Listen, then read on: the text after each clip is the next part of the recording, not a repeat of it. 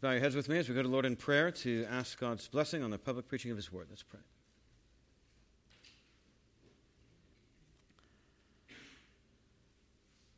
Father, we have already confessed that we are weak and wayward.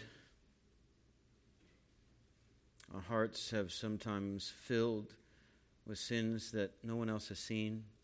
So we pray, forgive us.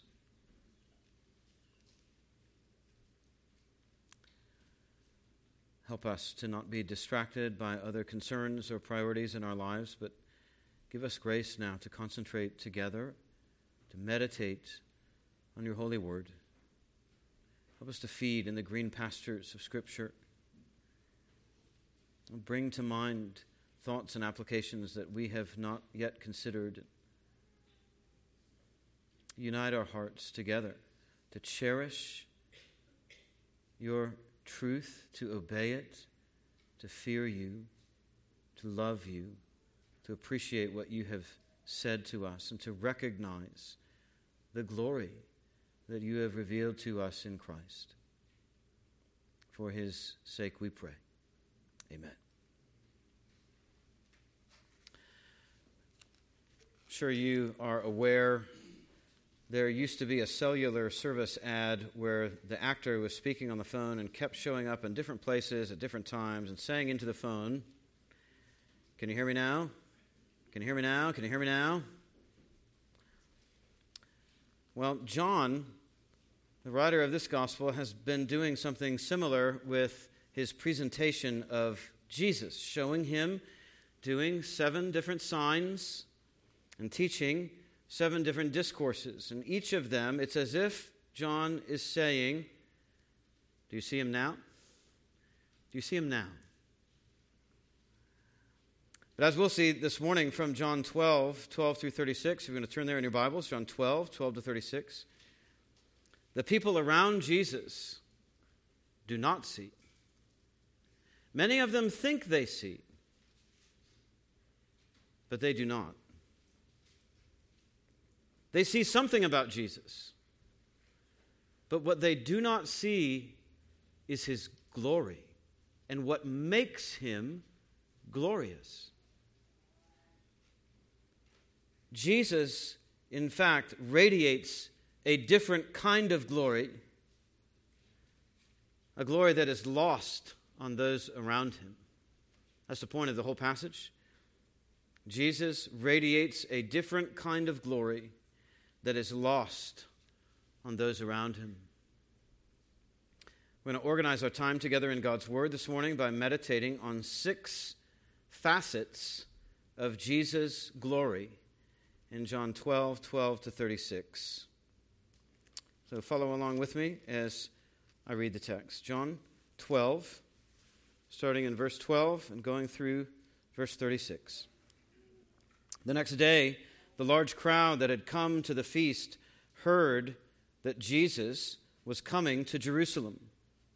So they took branches of palm trees and went out to meet him, crying, crying out, Hosanna! Blessed is he who comes in the name of the Lord, even the King of Israel. And Jesus found a young donkey and sat on it, just as it is written Fear not, daughter of Zion. Behold, your king is coming, sitting on a donkey's colt. His disciples did not understand these things at first. But when Jesus was glorified, then they remembered that these things had been written about him and had been done to him.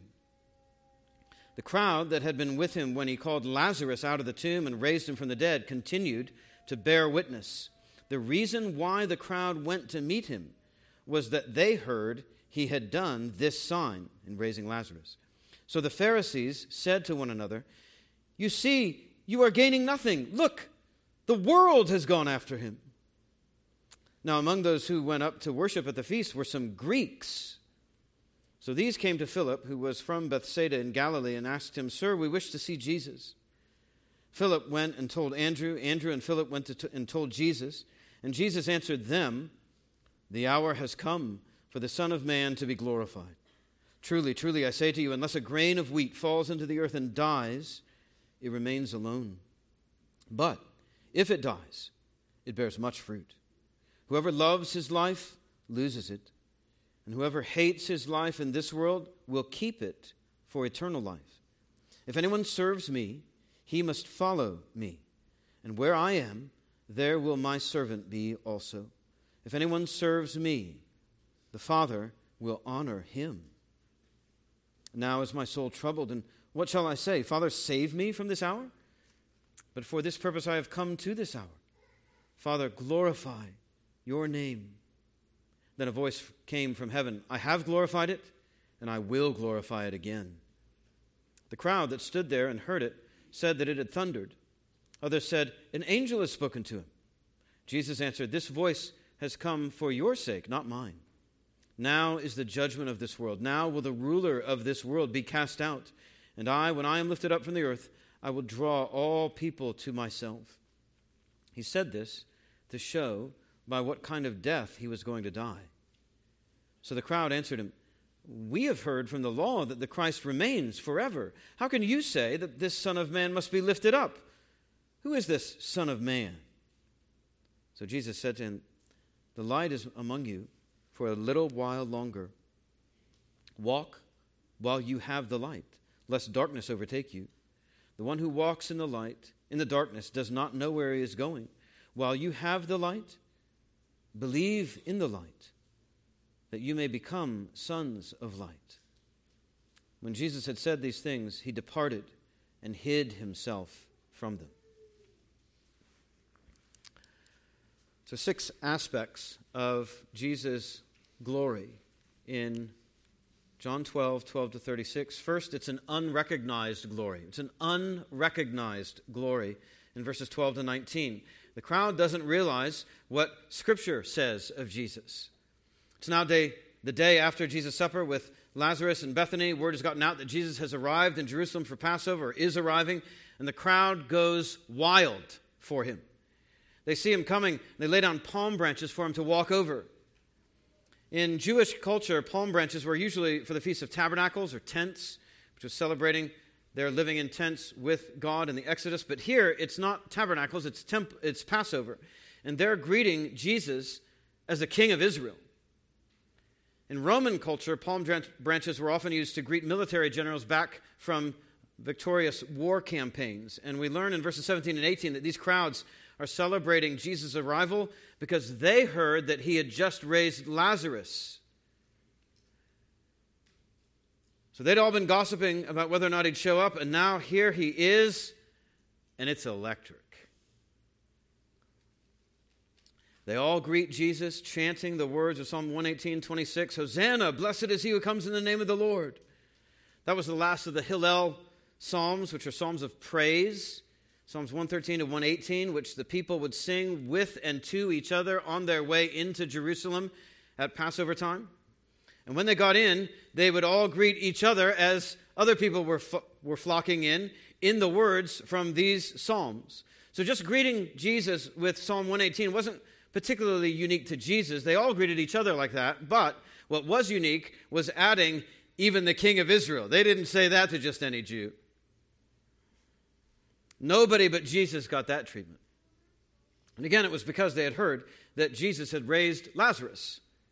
Yet this isn't the first time that we've seen Jesus greeted as a king. Nathanael, you'll remember, called Jesus King of Israel in John 1, and the crowds tried to kidnap Jesus to make him king after he made it rain bread from heaven in John 6. So they're going crazy for Jesus here at Passover. But as we said last week, this is not the stuff of Christian discipleship. These are flighty Jesus fans. These are groupies. These people are not Christians, at least not yet. They're treating Jesus like a celebrity healer, a populist leader who puts the elites in their place in all their debates.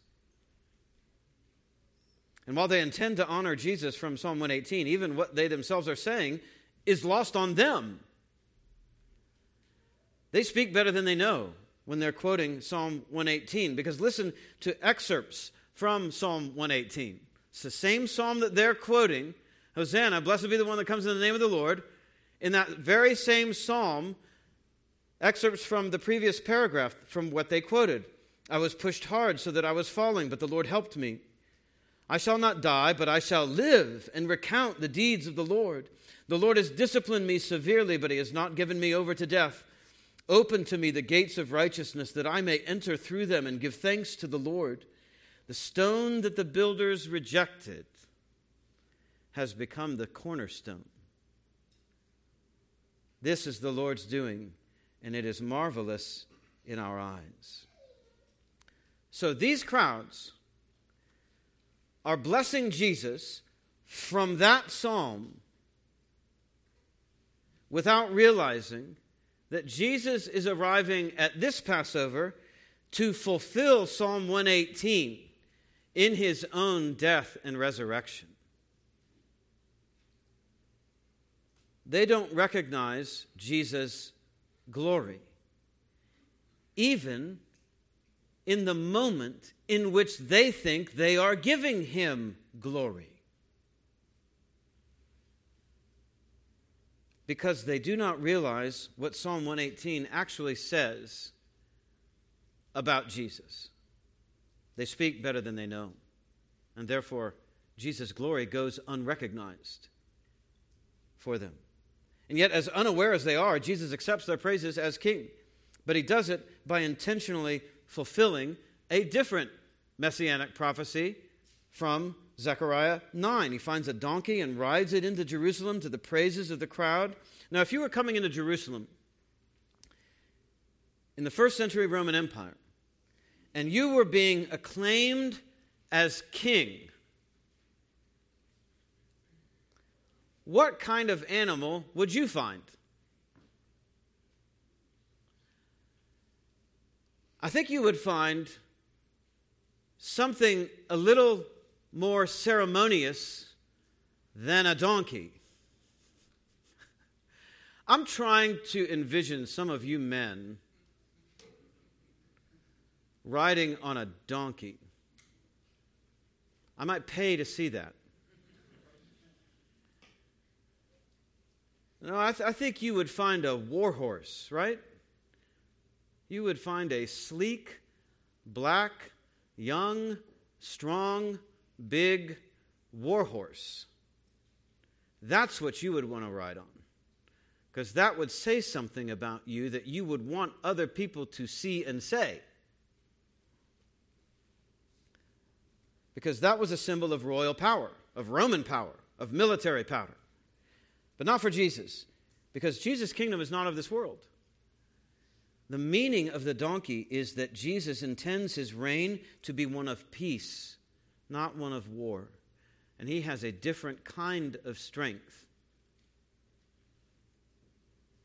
He wants his reign to be one of humility, not of pride.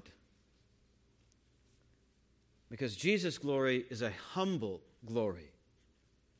For a biblically aware Jew who would have known Zechariah 9 and who would have seen Jesus coming in, wanting him to reign as someone who could make it rain bread from heaven and displace Roman military power, for them to see Jesus riding on a donkey voluntarily, finding a donkey to ride on, would have communicated acceptance of their praise for him as king without him saying a word, but it would have also communicated a gentle rebuke of the kind of king he thought they wanted him to be. But it's not just the crowds who are clueless here. It's not just the crowds that see Jesus' glory go lost on them. Jesus' own disciples don't realize what's happening to Jesus. In verse 16, they don't get it, and they won't get it until after the resurrection. What they don't get is the significance of the things that had been written about him and done to him. They don't realize yet how Psalm 118 and Zechariah 9 had testified to Jesus. Those things, John said, had been written about him, about Jesus, centuries before Jesus ever even took on human flesh. What made the difference for the disciples is the resurrection and ascension when Jesus was glorified after his death. Then and only then would it make sense that these things had been written of him and done to him. Only after the resurrection and ascension does the light bulb turn on for the disciples and, like, oh, So when he came into Jerusalem and got on a donkey, and when they were praising him in terms of Psalm 1, oh, okay, okay, okay. So nobody really knew what was going on then but Jesus. Okay, now I get it. And all those other things in Psalm 118 actually applied to Jesus in ways that nobody could have anticipated. Oh, okay.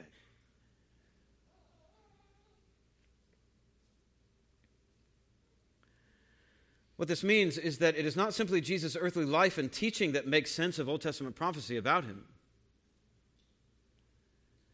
It is Jesus' death, resurrection, ascension, glorification that makes sense of Old Testament prophecy about Jesus. And I hope you see the significance of this. Don't let this be lost on you. Even if you were an apostle, you could not read and understand the Old Testament in its fullest sense until you read it in light of Jesus' crucifixion and resurrection and ascension to God's right hand. Only when you look back over your shoulder at the Old Testament through the lens of Jesus' crucifixion and resurrection do you understand all that God was announcing to you in the law and the writings and the prophets. And for that reason, Jesus' glory here is lost even on his own closest disciples. Even they will not recognize his glory until after he is glorified through being lifted up on the cross, buried in death, raised to new life, and then being lifted all the way up to glory. So the upshot is that when you read your Old Testament, you need to be asking, what does this paragraph or chapter have to do with Jesus' person, death, resurrection, and ascension? How does my text testify to Jesus' death? How does my text help me get to know Jesus better? What is this event, person, office, institution? What is this saying? How is this helping me anticipate Jesus? How does let there be light testify to Jesus?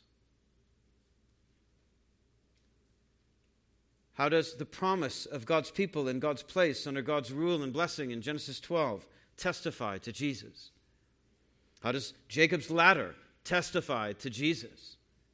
How does Israel, as God's firstborn son, testify to Jesus? How does the temple itself testify to Jesus? How do prophet, priest, and king testify to Jesus? How do all the sacrifices testify to Jesus? How does Exodus and exile and return from exile testify to Jesus? How does conquest, judgment, and salvation from enemy, enemies testify to Jesus?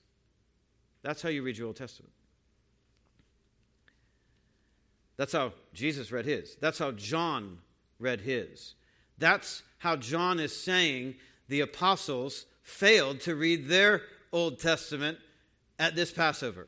That's why they didn't know what was going on.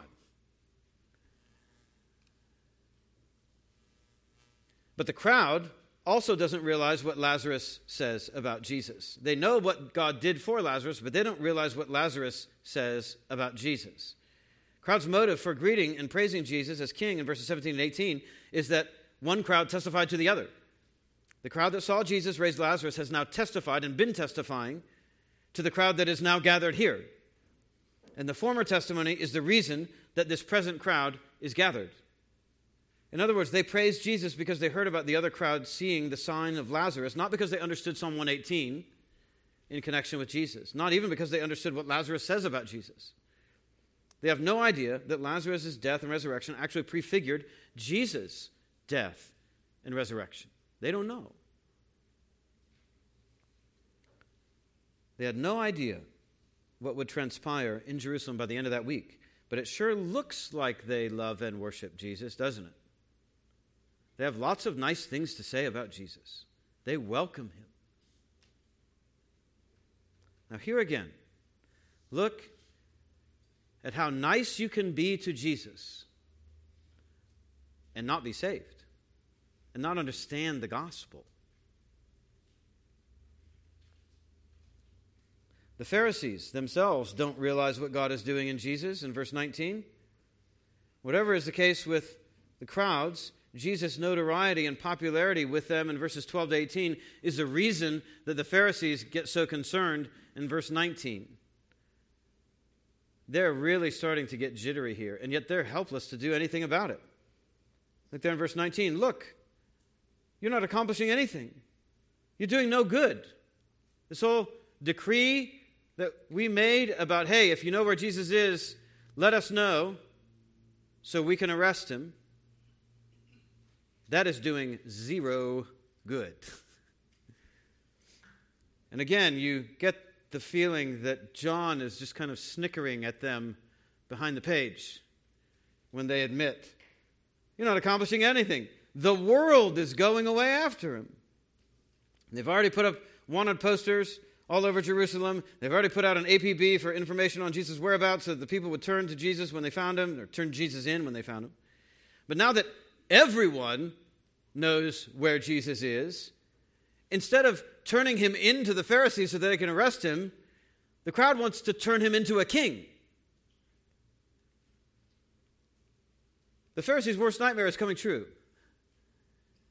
Because the Romans might hear that kind of talk and see this kind of a parade as rebellion, and then come and take away the Jewish place and nation. That's what the Jews were fearing in chapter 11. So the Pharisees are at their wits' end. What they don't realize is that even they are speaking better than they know. The world, the whole world, really is going after Jesus, and they arrive in the very next verse. For now, it's enough for us to recognize that unrecognized glory is glory still. Everyone was seeing Jesus with their own two eyes, and no one, including Jesus' best 12 guys, recognized what they were seeing in him. His glory is right there. It is hidden in plain view. My wife accuses me of something every so often. When something goes missing, I tend sinfully to blame everybody else. What'd you do with dit, What'd you do with that? Where'd you put these? Where'd you put that? You guys don't put anything back where it belongs. I feel so justified in that frustration. And then, of course, my wife looks for it. And immediately, it's right here. And usually, after she says right here, she says to me, You're not a very good looker. Humiliating to me. You're not a very good looker. It was right there. And, and immediately, I'm like, Oh, sorry. She's proven me wrong. That's what's happening right here. You're not a very good looker because you don't see Jesus' glory. He's right there, man. He's right there. You're looking at him and you don't see it. That's how we read scripture sometimes. He's right there. How could we miss him?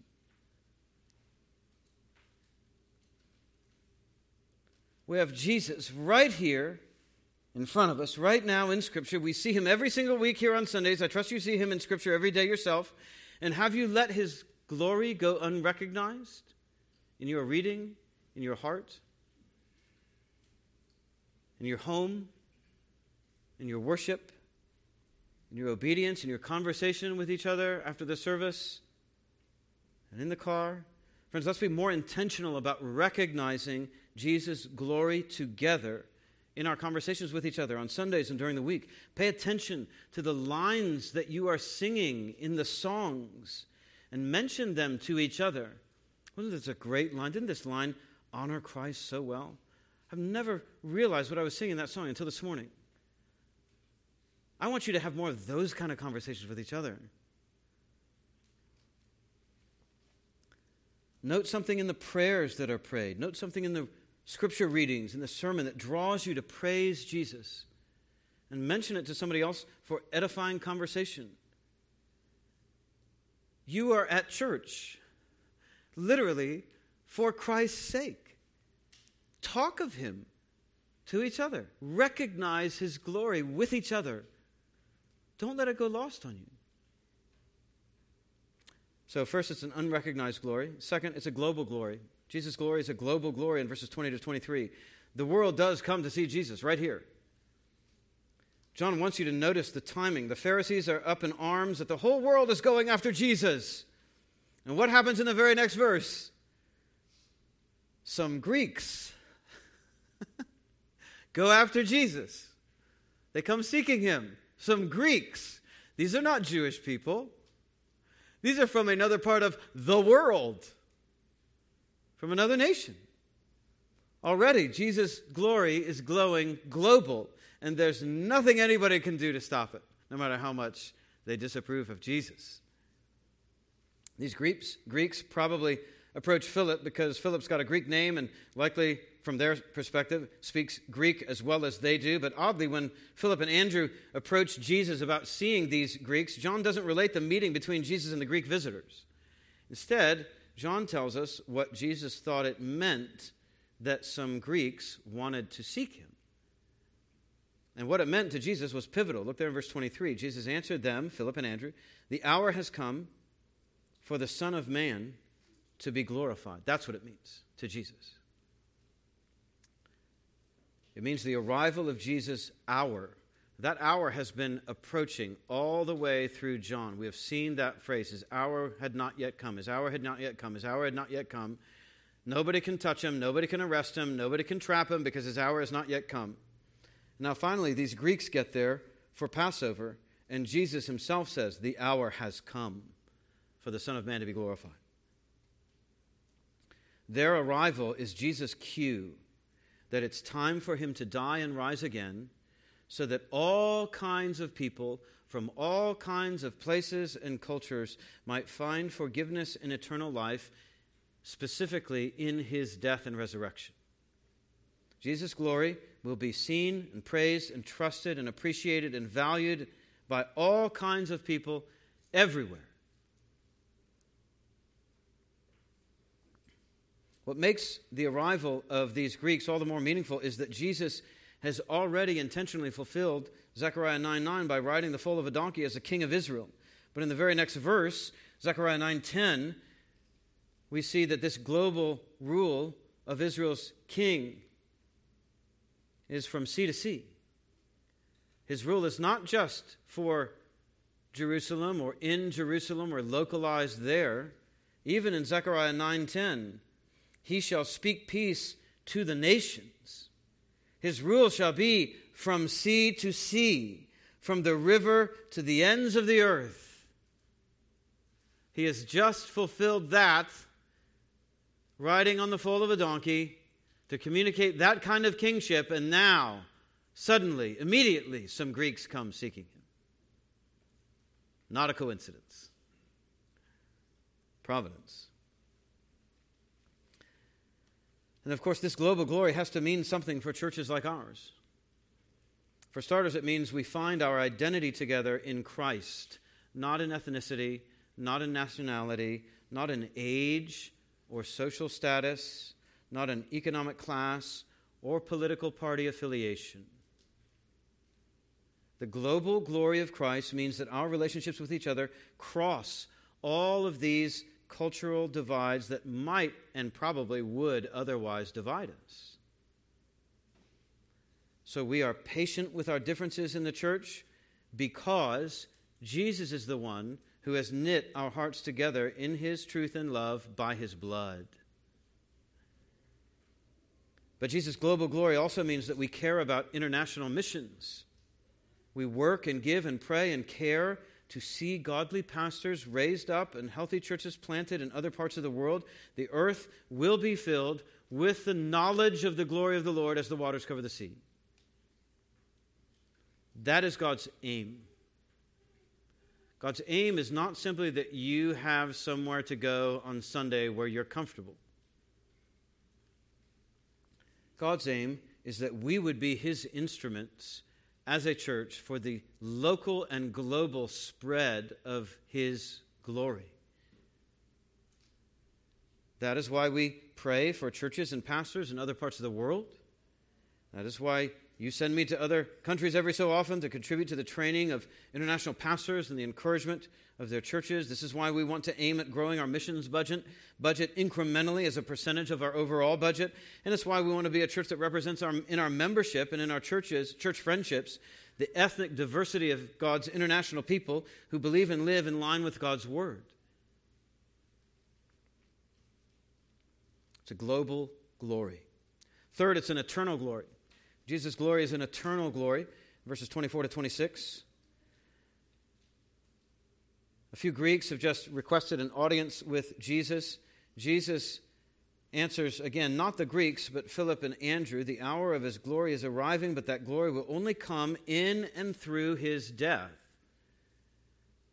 So, spiritual productivity is organic. Even for Jesus, unless he dies, he remains alone. But if he dies, like a grain of planted wheat, he will bear much fruit. Seed is useless unless it's planted.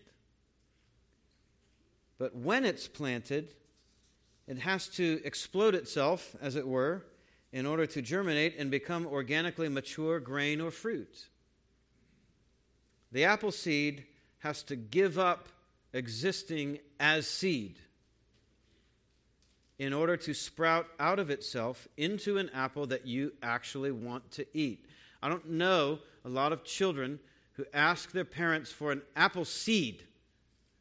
Can I have a cup of apple seeds for my snack today, mom? No, you will choke on an apple seed. But here's an apple. You can have an apple. Yes, an apple is good to eat, it's fruit. So Jesus knows that it is not enough for him to simply teach and do miracles and live an exemplary life of self denial. Jesus knows that about himself. His life on earth was only the seed. It was pure seed, it is necessary seed, but only seed. He has to actually die physically, voluntarily, obediently, because God's purpose for him is not just to be an example or a teacher. It's for Jesus to be a life giving substitute in his death, a sacrifice, an atonement for our sins, in the shedding of his blood and the offering of his own death in our place. That death, Jesus' death as God, fully God and fully man, is the only thing that can secure eternal glory for himself as Savior King or eternal life for us in union with him. He has to die for that eternal glory to be secured. Because it's organic, it's like a seed. Jesus has it in himself to give life to whomever he pleases, but he can only give that life to us by giving up his life for us. That death, paying the penalty for our sins with no sin of his own, is the way to resurrection from the dead that vindicates his sinlessness. It shows, hey, this man, this God man, did not deserve to die. He was innocent, and the vindication of his innocence, the proof of his innocence, the declaration of his righteousness is God raised him from the dead. That, the resurrection, is God saying, He really is who He claims to be. He is my son. He is sinless. He has no sin of His own for which to pay or for which to die. He did not deserve to be crucified. And it is in His vindication that we find our own. And in hiding ourselves in His death, in our place for our sins. Our sins are atoned for, covered, and we can be vindicated in the righteousness of Christ, even though we are not righteous in our own behavior.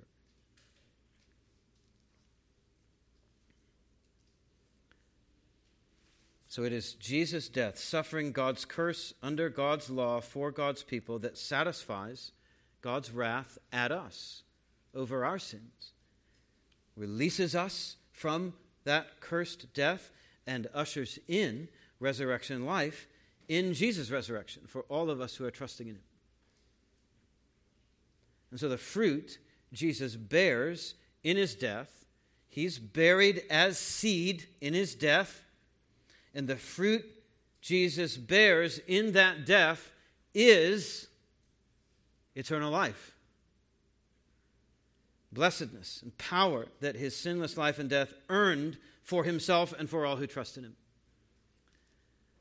In other words, we are that fruit. We who trust in him, the eternal life that we experience and share together, even now, in an inaugurated, begun sense. That eternal life, our appreciation, our recognition of Jesus' glory, that is the fruit of Jesus' death.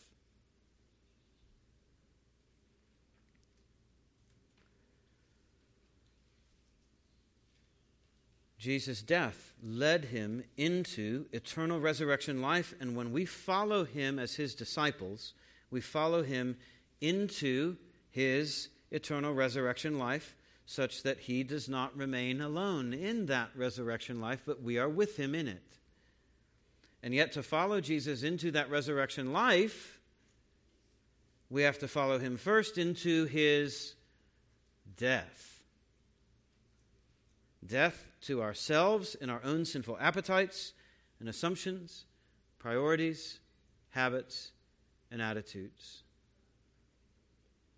That's verse 25. Only then, only then can we bear similarly good fruit for eternity in the lives of others as Jesus did for us. You have to die to yourself and to your sins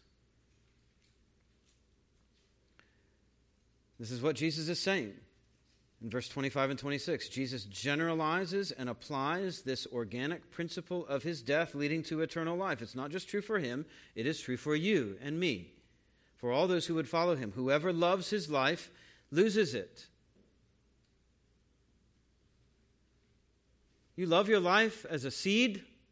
You love being that seed. You love everything that seed represents in itself apart from its future, you die. You lose that life. You love this life, its pleasures, its perks, its promises, its prerogatives and powers. You love all that stuff about this life, the seed life.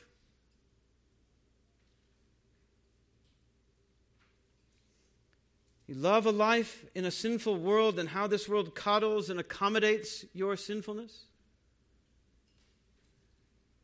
Then you die eternally. To live like that is to plant yourself for hell.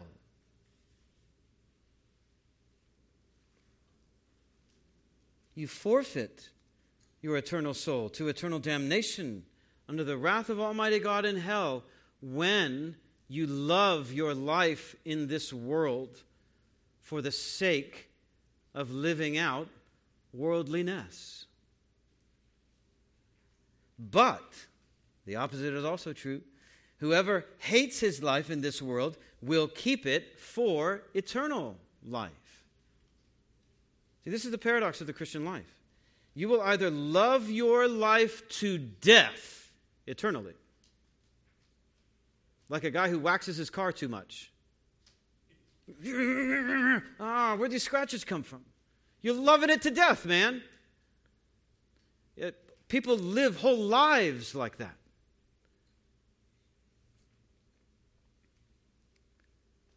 Or you will die to yourself and your sin and to this world so that you awaken to eternal life and blessedness and glory in the life to come. This is why we cannot stop preaching repentance from sin as a Christian church to the church. You and I have to keep dying to the sins that we find most attractive in our flesh. If we want to live eternally with Christ, that's just how it goes. There is no eternal life without death to sin and to self and to worldliness. There is a holiness without which no one will see the Lord. It's not extra credit Christianity. This is entry level 101 discipleship to Jesus. Whoever loves his life, whoever, there are no exceptions here. Whoever, Jesus included, whoever loves his life will lose it.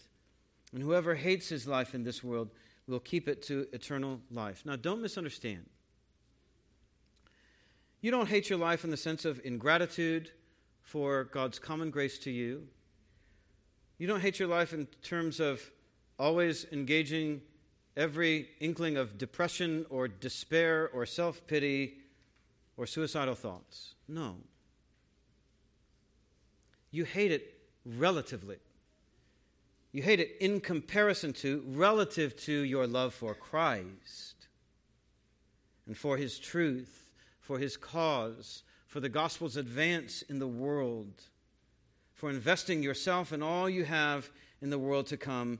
Your stance towards your life in this present world, should look like you hate it in comparison to your stance towards the things of the world to come. And what you hate about your life in this world is how your sinfulness is attracted to the world's lies and temptations. I hate that. I'm tired of that. I'm sick of that.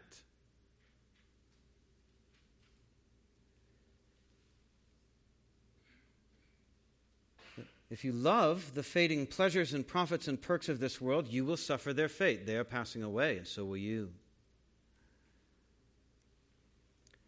So, friend, what do you love to think about? What do you love to daydream about? What do you love to learn how to do? What do you love to learn to understand?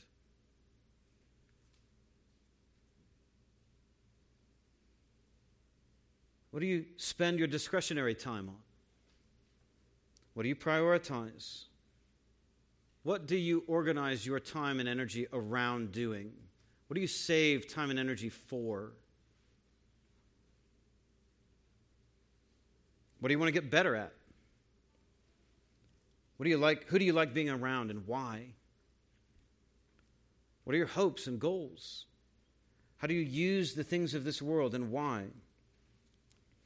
Listen, if you can answer those questions in a way that makes total sense to your non Christian neighbor, you're not a Christian.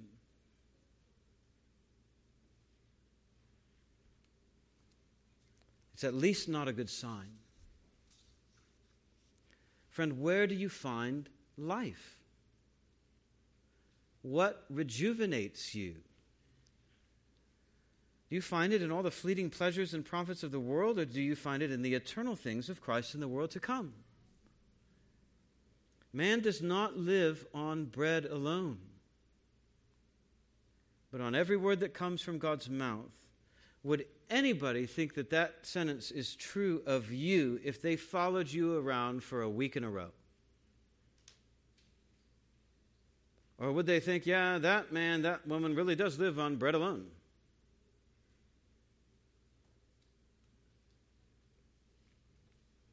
Death to self is the prerequisite to fruitfulness in Christian ministry, both for individuals and for churches. You want to be fruitful in other people's lives? Turn off the TV, shut off the computer, take your headphones out of your ears, and buy a good Christian book from the Christian bookstore or the church bookstore and read it with a friend here at church. That's a good place to start. Develop your appetite.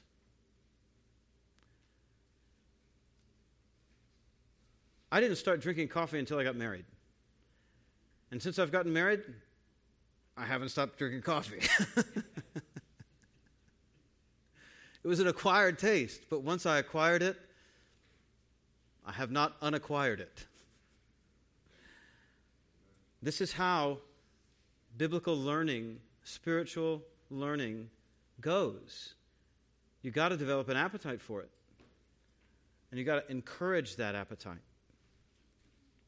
We cannot be fruitful for the eternal lives of others if we are not dying to ourselves, our sins, our pleasures, our habits, our profits, our savings, our appetites, our assumptions.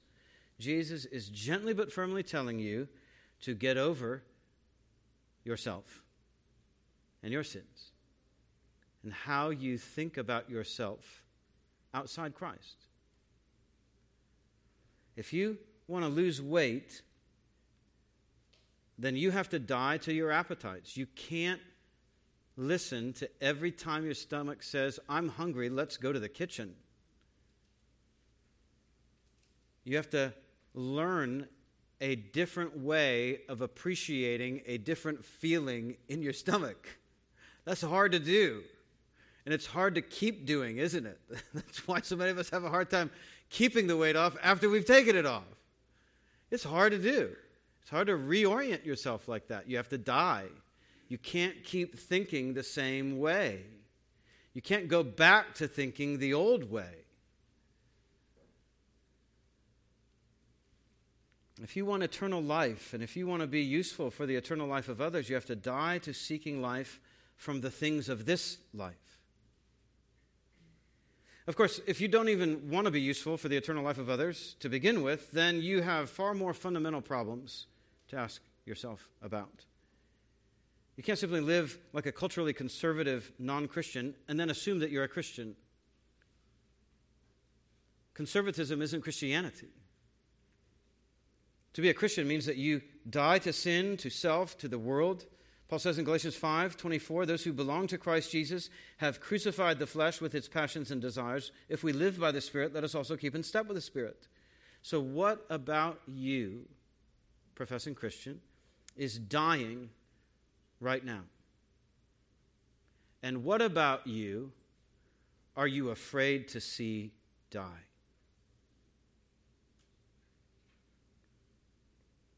if you are frustrated that you are not more fruitful in the lives of other Christians, maybe it's because you're not dead. You've never died.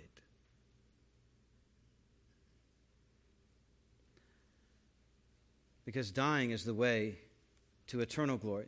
Fourth, this glory in Christ is also a divine glory. It's a divine glory in verses 27 to 29. When Jesus says his soul is troubled, he's quoting Psalm 6, verse 3 My soul also is greatly troubled, but you, O Lord, how long? That's Psalm 6. The next verse in Psalm 6 is the psalmist asking God, Turn, O Lord, deliver my life, save me for the sake of your steadfast love. And that, as I had to have it pointed out to me by a theologian, that is exactly what Jesus cannot do for him in his own case. What shall I say, Father? Save me from this hour? It's not appropriate. It was appropriate for the psalmist to say, Save me, deliver me. Turn, O Lord, deliver my life, save me for the sake of your steadfast love. But that's not appropriate for Jesus. Jesus can quote from Psalm 6, My soul is greatly troubled. He cannot quote from Psalm 6, Deliver me from this hour, and he knows it. Because for this purpose I have come to this hour. For what purpose? For death. This death, Jesus' death as our substitute to atone for our souls by enduring God's wrath in our place for our sins, that and nothing less is the reason Jesus has come to this hour and took on human flesh in the first place. You cannot separate the incarnation from the crucifixion. The crucifixion is the purpose of the incarnation. Why take on a body? So that it can be torn, nailed to a cross. So that he can have blood to bleed for us. And whose purpose is that? It's his Father's purpose. And therefore, Jesus asks his Father in verse 28 Father, glorify your name. So, this divine glory is purposed by the Father, and it is also requested by the Son.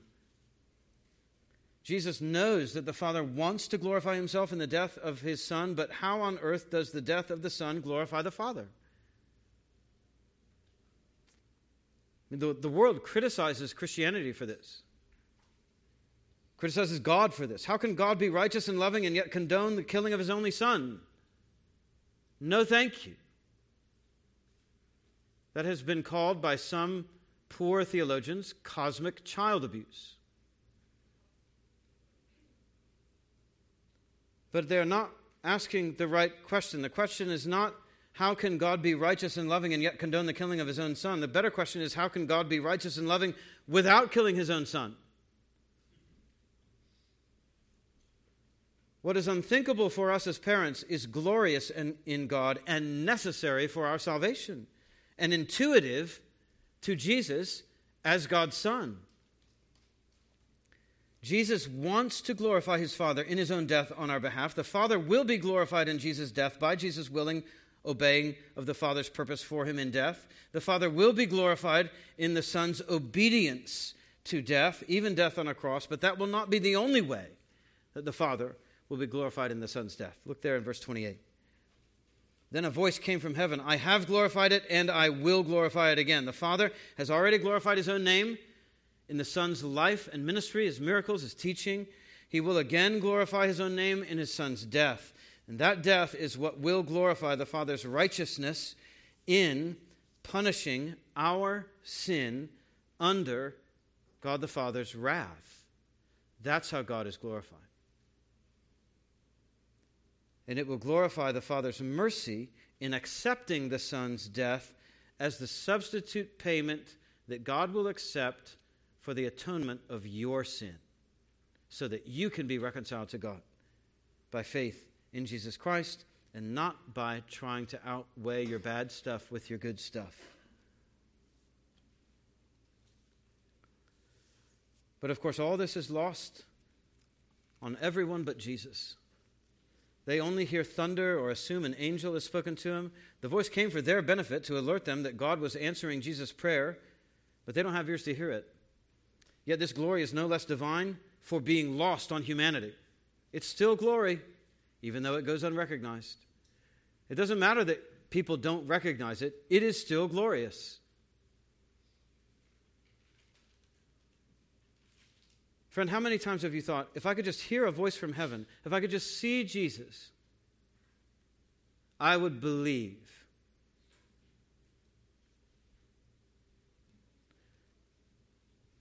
The Bible doesn't buy that. That's not how the Bible presents unbelieving humanity to you. It's not how the Bible exegetes you for you. The Bible doesn't explain you to you like that. If I could just hear a voice from heaven, if I could just see Jesus. No, no, no, no, no. Plenty of people heard voices from heaven and had no idea what to make of it. It's what happened here. Lots of people saw Jesus, but in the words of Isaiah, he had no form or majesty that we should look at him, no beauty that we should desire him. They looked and they looked away. Didn't even make a double take. Even after seeing Lazarus raised, John will say that the overwhelming response to Jesus' earthly ministry was rejection in verses 37 to 42. No wonder Abraham said from heaven to Dives in hell in Luke 16:30, "They have Moses and the prophets, let them hear them. If they do not hear Moses and the prophets, neither will they be convinced if someone should rise from the dead." If you don't believe in Jesus based on scripture, Jesus doesn't think you will believe at all.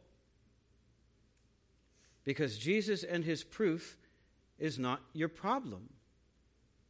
He gave you plenty of signs, plenty of teaching, plenty of fulfilled prophecy.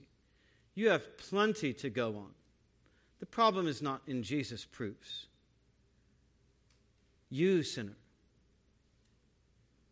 you are the problem. Your heart is the problem. You're stubborn, adamant, calloused unbelief, your commitment to your unbelief and the sins that your unbelief excuses. That's your problem. If the divine glory is in Jesus is lost on you, it is not his fault. Because he asks you, How could you have been so blind? And maybe you should ask yourself that. That's the first step. Fifth, this is a victorious glory. It's a victorious glory. Now is the judgment of this world, he says. How so? Well, in one sense, God is condemning the whole value structure of worldliness by honoring Jesus as the crucified Messiah to rise from the dead and rule all things. The shame of the cross rebukes and nullifies the whole system of human pride. Humility is the way to exaltation in Jesus' economy. Being lifted up on the shameful cross is the way Jesus would be lifted all the way up to heaven's glory. The shame of the cross is the triumph of God's glory over the world. But even more fundamentally, Jesus' death judges the world in the sense that his crucifixion is the height of human sinfulness and rejection of God. The world's condemnation of Christ is actually its condemnation of itself. Because in rejecting the Christ, the world rejects the only one in whom it could have found pardon. The world thought it was passing judgment on Jesus, D.A. Carson said. In reality, the cross was passing judgment on them. And for us today, dying to the world's approval is the only way to live in God's approval. The cross illustrates the glory of triumphing over the world by dying to its praise and priorities. The cross of Jesus is what it looks like to hate your life in this world in order to keep it to life eternal. That is why the world hates a real Christian. Because when you live like a real Christian, you die to the world. And when you die to the world, you expose and defeat the lie that worldliness and rebellion against God is the right way to live. You show by your own life that the world is wrong about God and about itself. You show that the world ultimately loses to the victory of God in Christ, and the world hates being shown that its rebellion against God is wrong and futile. The world hates that. The world hates seeing itself rebuked and disproved in your godliness and in your rejection of worldliness. Be that as it may, Christ's cross is his victorious glory over the world and also over Satan as the ruler of this world. Victorious over Satan. Now the ruler of this world will be cast out. Jesus wins through his apparent defeat on the cross. Satan is not cast out of the world in the sense that he can no longer tempt or wreak havoc, but Jesus' death, resurrection, and ascension have definitively knocked Satan off the throne of the world. Satan's most powerful weapon has been neutralized death. And that's happened by Jesus enduring and then overcoming death in his resurrection, which defanged the serpent and drained his poison. Satan's tyranny of lies and death is over in Jesus' resurrection. Remember, Satan's great lie was, You will not surely die, for God knows that when you eat of it, the fruit of the tree of the knowledge of good and evil, your eyes will be open. You'll be just like God, knowing good and evil. That's what he told Adam and Eve. God's not good, God's bad. If God were really good, he'd let you have some of that fruit. If God were really good, he would let you determine right and wrong for yourself. The only reason he told you no is that he doesn't want you to be as great as he is. God won't make good on his threat, though. God is lying to you. It's not that you will die if you disobey him, it's that you will live even better than God wants you to live, and you'll be just like him. And he feels threatened by that. That's what Satan is saying. That is what one theologian called the mother of lies told by the father of lies. The cross of Christ, though, proves otherwise. It proves that God is not who Satan told us he was. God really is good. He really does love us. And the proof is that he sent his own son to suffer his own curse in our place, to take our death as our substitute for our rebellion against him. The cross of Christ breaks then the deceptive power of Satan's lie about God by breaking Jesus' body for us. And that's how we have victory with Christ as his people. Jesus says, verse 32, if I am lifted up, I will draw all men to myself. All men. This is what the appearance of the Greeks signaled to him if I'm crucified, lifted up on the cross, lifted up to heaven in resurrection and ascension, then I will draw all sorts of people from all sorts of places to my atoning sacrifice to free people from their sins and to reconcile them to God. He did this for us in love, to share his victory for, with us. And in fact, this is how Jesus sees himself fulfilling Isaiah 52 13. Behold, my servant shall act wisely. He shall be high and lifted up. He will be exalted at the cross, in his death, and in his resurrection that victorious glory was not going to happen by a bloodless coronation, but with a crown of thorns and three nails and a cross of wood. And because it did, Christ trusting people share with him in his victory over the world, Satan, and even death itself. And this is why you are not a slave to your sins. Because of Jesus' death John specifies, verse 33, that when Jesus spoke of being lifted up in verse 32, he's talking about the very way that he would die, suspended in midair, lifted up on a Roman cross. Here again, there's no Christ taught Christianity without the atoning death of Jesus. That doesn't exist. Crossless Christianity is not Christianity.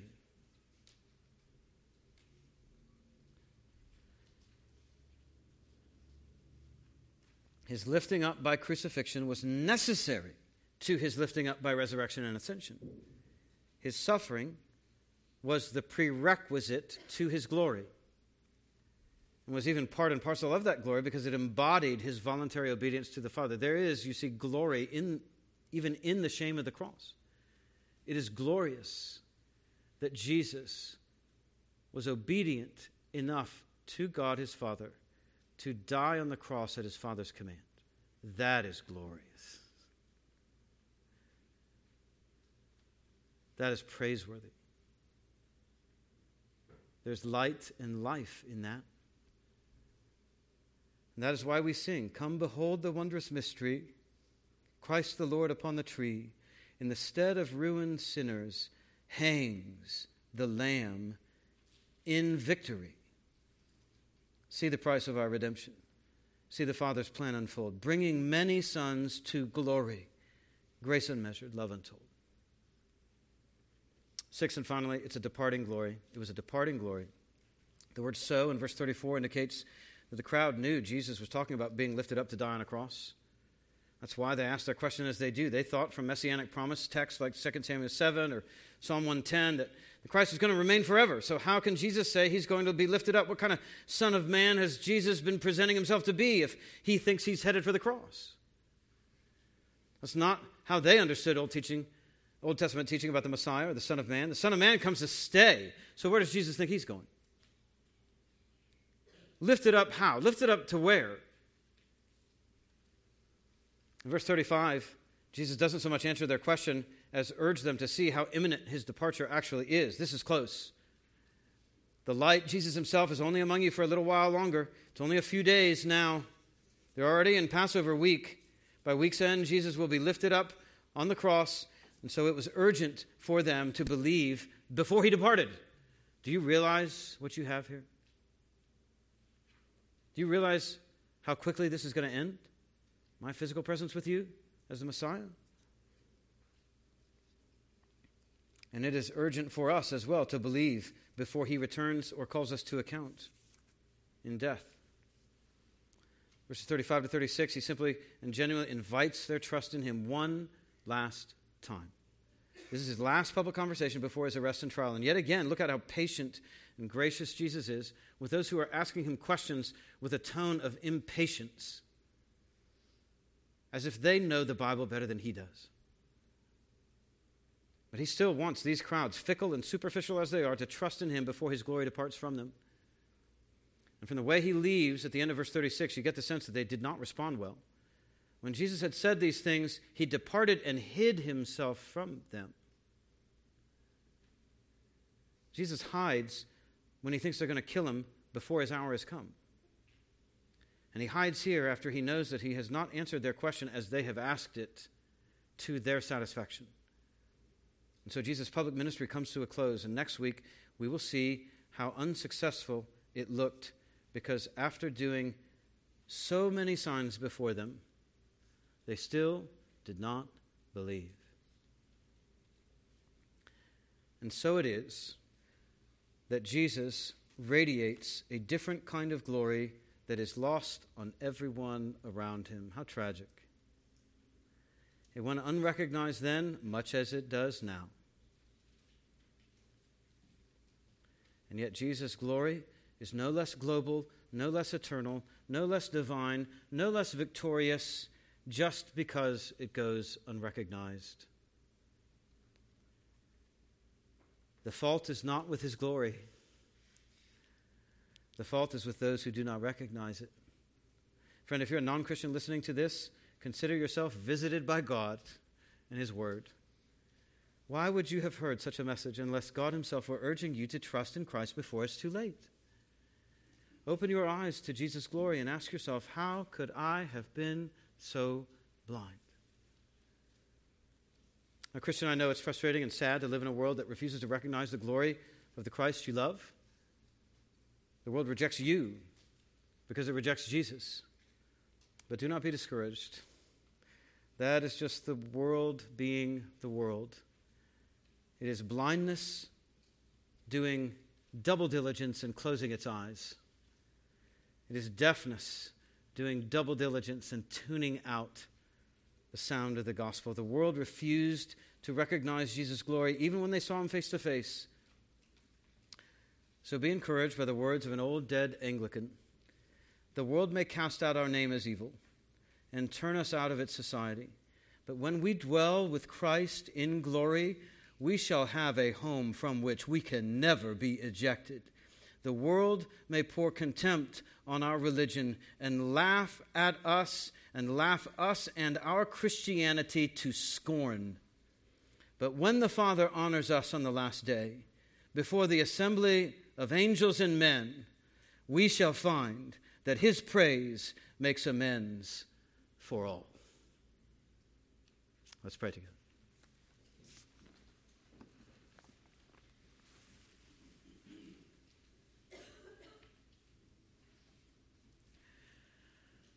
Well, Father, we confess that we have for a long time been blind to your glory, and still, as Christians, we don't see even the half of it. And what a tragedy it is. It's not your fault. You are clear in your revelation. It's our fault. It's our sin that keeps us half blind. Oh, Father, may we walk in the light. May we see it. Open our eyes more and more. Use us, weak as we are, sinful as we still are, to help open the eyes of others that they might see the knowledge of the glory of God in the face of Jesus Christ. For his glory we pray. Amen.